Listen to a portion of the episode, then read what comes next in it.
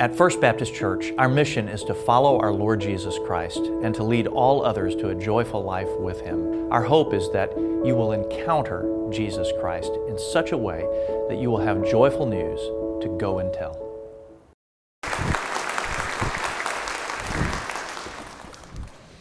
Amen.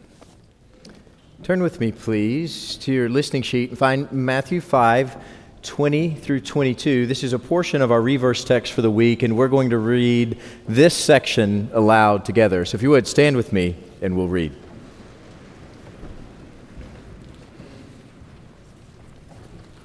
This, then, is the text for today. For I say to you that unless your righteousness surpasses that of the scribes and the Pharisees, you will not enter the kingdom of heaven. You have heard that the ancients were told, you shall not commit murder, and whoever commits murder shall be liable to the court. But I say to you that everyone who is angry with his brother shall be guilty before the court. And whoever says to his brother, you good for nothing, shall be guilty before the Supreme Court. And whoever says, you fool, shall be guilty enough to go into the fiery hell. May God bless the reading of His Word. You'll see on your listening sheet, as you turn to Matthew 5, we'll also be in Luke 18 today, so you may want to turn there with me. As humans, we tend to rank our righteousness. And not only do we tend to rank our righteousness, we tend to do so in comparison to others' righteousness, right? So ranking righteousness means that we often categorize these things in such a way that we can elevate our sense of ourself and at the same time demean those who are around us. This is typical for human beings. This is the way we act. This is the way we behave. We love to rank righteousness. We find all kinds of ways to pat ourselves on the back. Right, so we come to these moments in stories of Pharisees. You'll often see them patting themselves on their back. And it's not because of who they are, it's because of who we all are. It's what we do. So let's look at a separate text, a secondary text that points to this in Luke 18. So if you turn there with me, Luke 18:11, I want you to see how this Pharisee prays and our tendency to do the same. So Luke 18:11 says this, the Pharisee stood and was praying this to himself.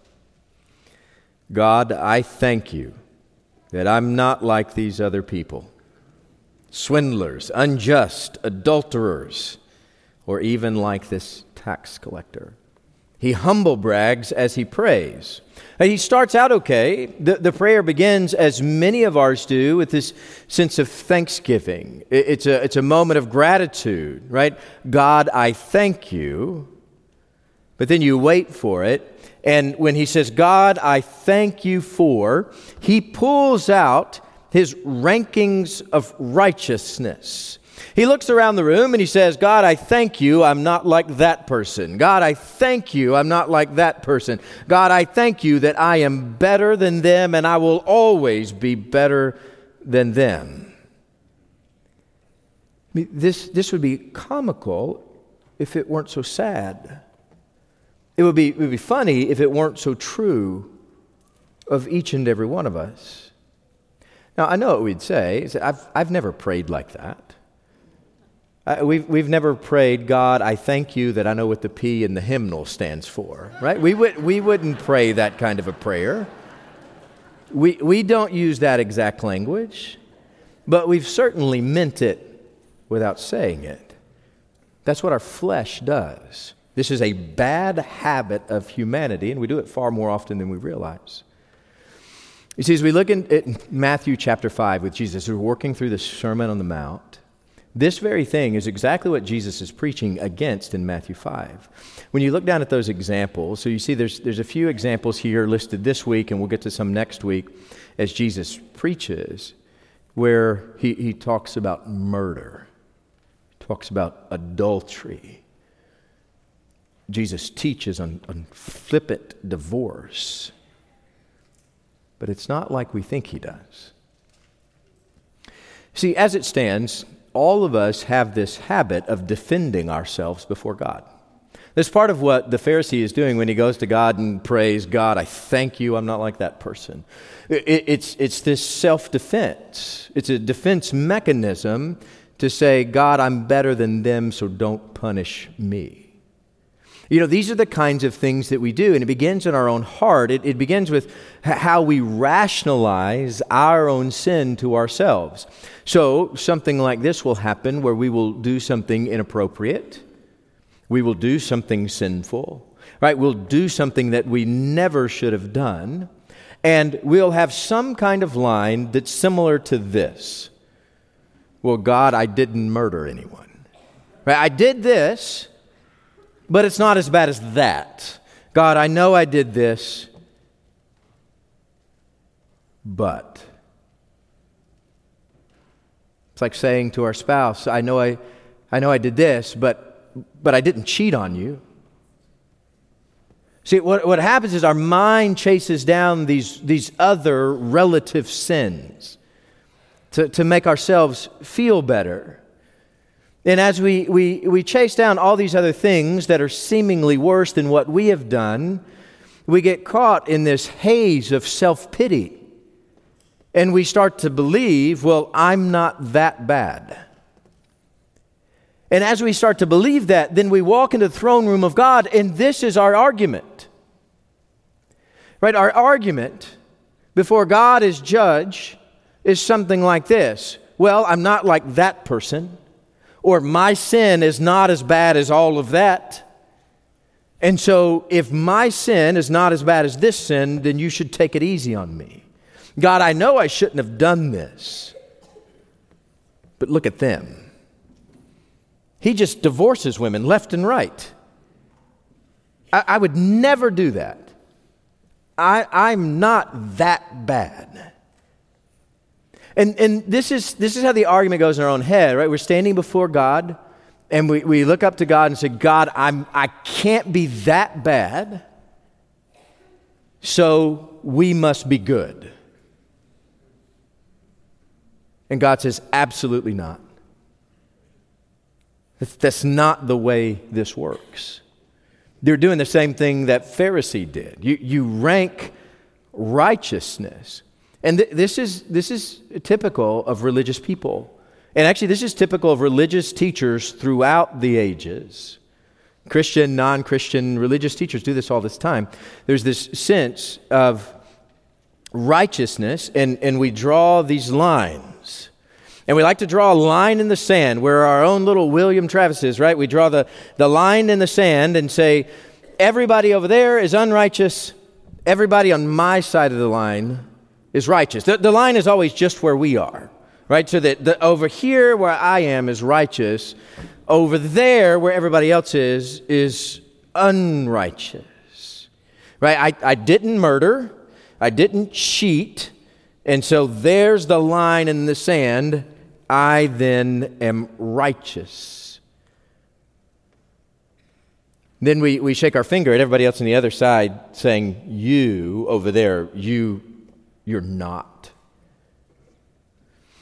This is one of the things that makes religion so awful, powerless. It's fickle.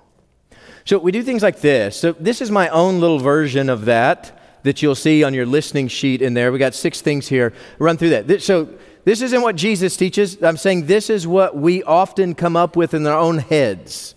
When we come up with our own religious practices, this is the sort of thing we end up with, this list. Start down the bottom, number 6. So 6, Satan's puppets. These are the worst people that have ever walked the face of this earth, right? We think like Hitler, something like that. We think about the the worst people in maximum security prisons where they throw the key away. We say, there's some people over there. They're Satan's puppets. They're terrible. Then we go up as we're ranking people's righteousness. Then you've got these wildly unrighteous people. These are people that sin and don't care who knows it, right? They just love sinning, and they're going to sin whatever they're doing in life. 4 is just the unrighteous. Now, this is where most of the world falls. They're not as good as we are. That's just everybody else, right? So then you move up and you got the righteousness line. These are people that are claiming to be religious. These are people that say, I believe in God, I'm righteous, right? Then you move up. Then you come up, you're working up your righteousness rankings. Then you get to number 2, just pristinely righteous. This is where almost everybody puts themselves, right? I'm humble. I'm not going to put myself number 1. I'm going to be number 2. I'm pristinely righteous. I'm trying really hard. I don't get 100%. But I'm trying really hard. I get 70%, 80%. This is a pristine righteousness. This is what we often teach in the flesh. This is what religious people often teach. You have heard that it was said. This is where it goes. And then you got the holiestly righteous. These are the martyrs. These are the people that are better than you could ever imagine. And so these are like the Pharisees that would say of themselves, right? So we have all these lists, and we always put ourselves in that number 2 or number 3 category where I'm not that bad. I'm not as bad as number 4, number 5, number 6, so I must be okay. Everyone over here with me is good. And Jesus said, you've heard this time and time again for 2,000 years since Jesus. It's what religious teachers have been teaching time and time again. Where are you on that list of righteousness? What number are you? As Jesus taught at the Sermon on the Mount, you'll see as we work through, particularly the next couple of weeks, Jesus has this rhythm. If you have heard this before, but I now say to you something wholly different. This is Jesus saying these religious leaders' approach to righteousness is ridiculous. They have no idea the way God sees this. There's no ranking system of righteousness. In fact, if we want to go with this analogy of the Pharisees kind of drawing a line in the sand, now we can think of Jesus like this, where Jesus wouldn't have drawn a line. In fact, it would be something more like this, that Jesus would have drawn a humongous circle about as big as the globe, right? About as big as the entire earth, and just this circle over the earth, and it just says, unrighteous, the whole lot of you. Right, the Pharisees had this line of murder. Anyone who's murdered is bad. Anybody who hasn't murdered is good. There'd be people in churches all over who might even amen at that. But Jesus said, that's not how this works. It's not how God looks at righteousness or murder or relationships. You don't stand in God's courtroom and say that you're good because you haven't murdered anyone this week. In fact, Jesus looks at them as he looks at us, and he says, how many of you have ever been mad at your brother? Go get in the circle. Hey, how many of you have ever said, you good-for-nothing, empty-brained, go get in the circle?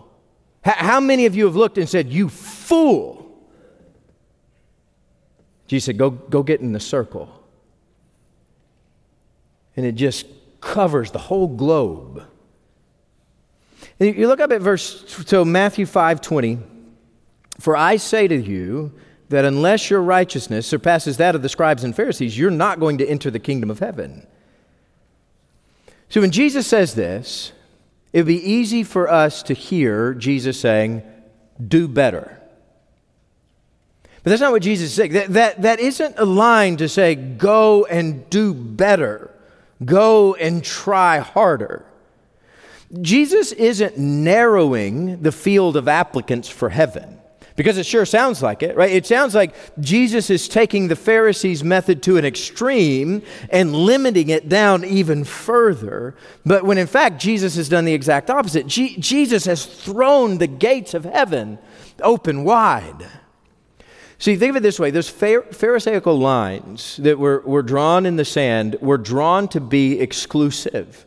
They were drawn to keep as many people out and distant as possible. They were meant to be a constant reminder of who ranked higher than another on a righteousness scale. But the way Jesus taught was as if the whole earth was in a circle labeled unrighteous. No one is good. Not a single one of you deserves to get into heaven. When Jesus talked about lust, anger, divorce, he was teaching, none of you are good. Not a single one of us are a good person. No one is good but God alone.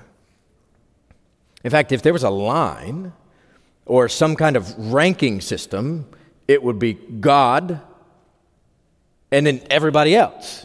It would be God one, and then everybody else, just nothing. You, me, we, us, we are corrupt degenerates. That's the only ranking system there is. See, the Pharisees would take the Old Testament, the law, the Ten Commandments, and they would use this as a gauge for their good deeds.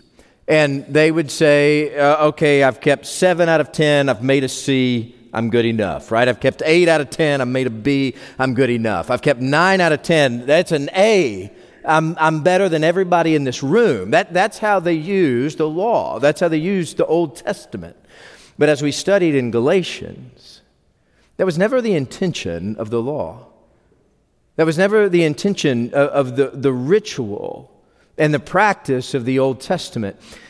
The law was never meant to reveal how good we can be. It was just the opposite.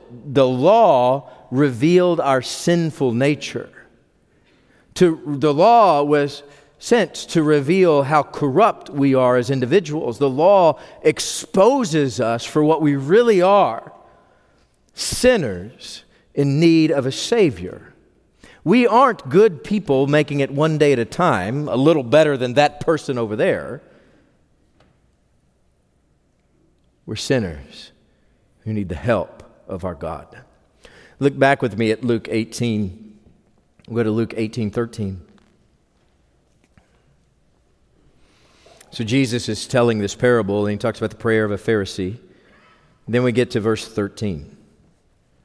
But the tax collector, standing some distance away, was even unwilling to lift up his eyes to heaven, but was beating his breast, saying, God, be merciful to me, a sinner. So you got this one prayer, the first prayer. It said, God, I'm not that bad. Here's a line in the sand, and I haven't crossed it once. Many others have, but I didn't cross that line. God, I'm not that bad. Jesus, that prayer and that way of life has no clue.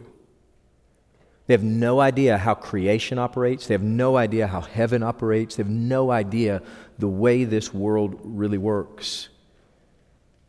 Jesus says the guy who gets it is the tax collector.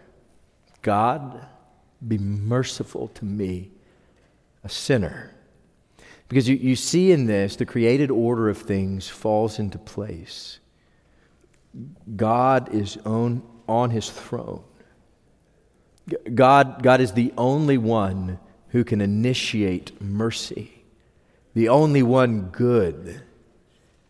The tax collector then, falling down before that throne, is penitent.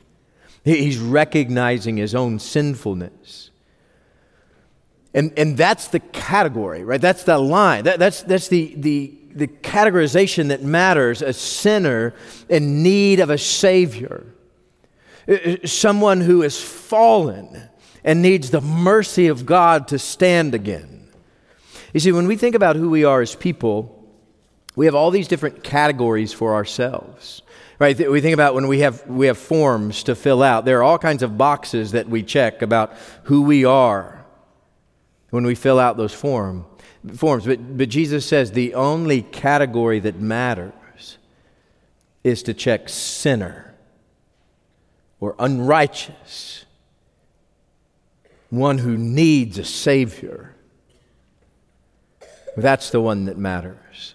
All right, so when we go back to Jesus' words in Matthew 5, you may not have committed murder, but have you been harsh in your anger, speaking terrible curses over people that you shouldn't have? Right? You may not have committed adultery, but have you lusted over that which you shouldn't?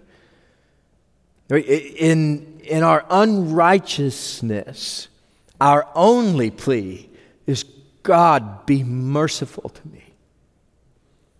I'm a sinner.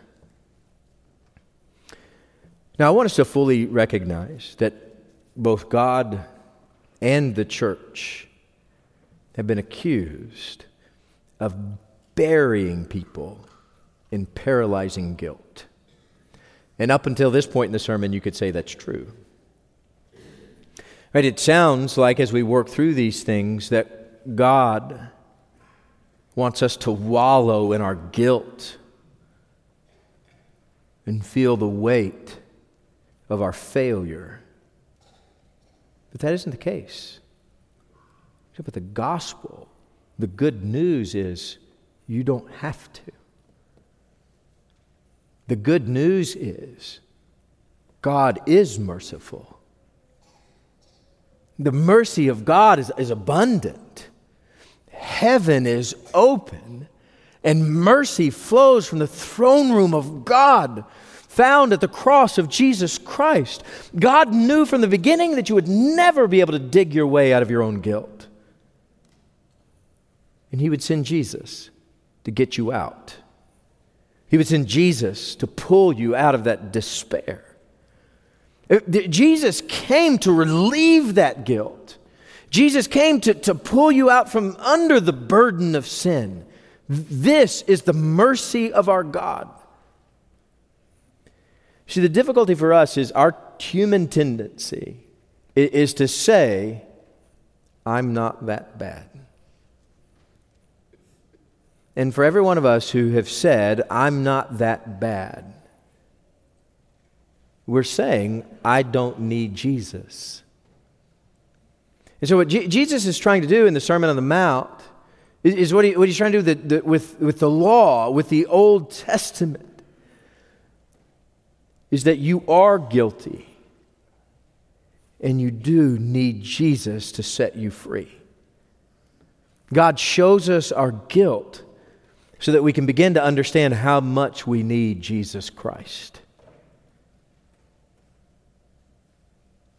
That the only thing that will save us is the compassion of the cross. You need God's mercy in your life this morning. You need Emmanuel to relieve the burden of sin. So will you surrender to Him? Will you stop saying, I'm not that bad? Will you come in near and pray like the tax collector, God, be merciful to me, a sinner? Because mercy flows from heaven this morning. Will you pray with me, God, be merciful to me, to us, a sinner? Let's pray together.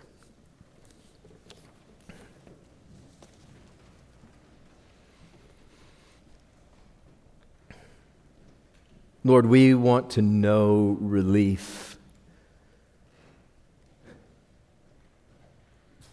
for every one of us buried in guilt. Lord, would you lift it off?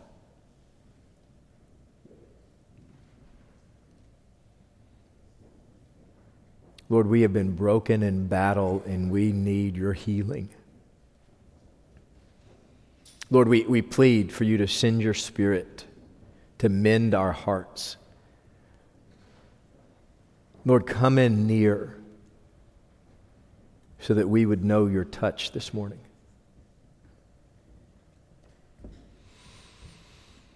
And Lord, we pray that you would reveal yourself to us so that we might know you well. It's in the name of our Lord and risen Savior, Jesus Christ, we pray. Amen.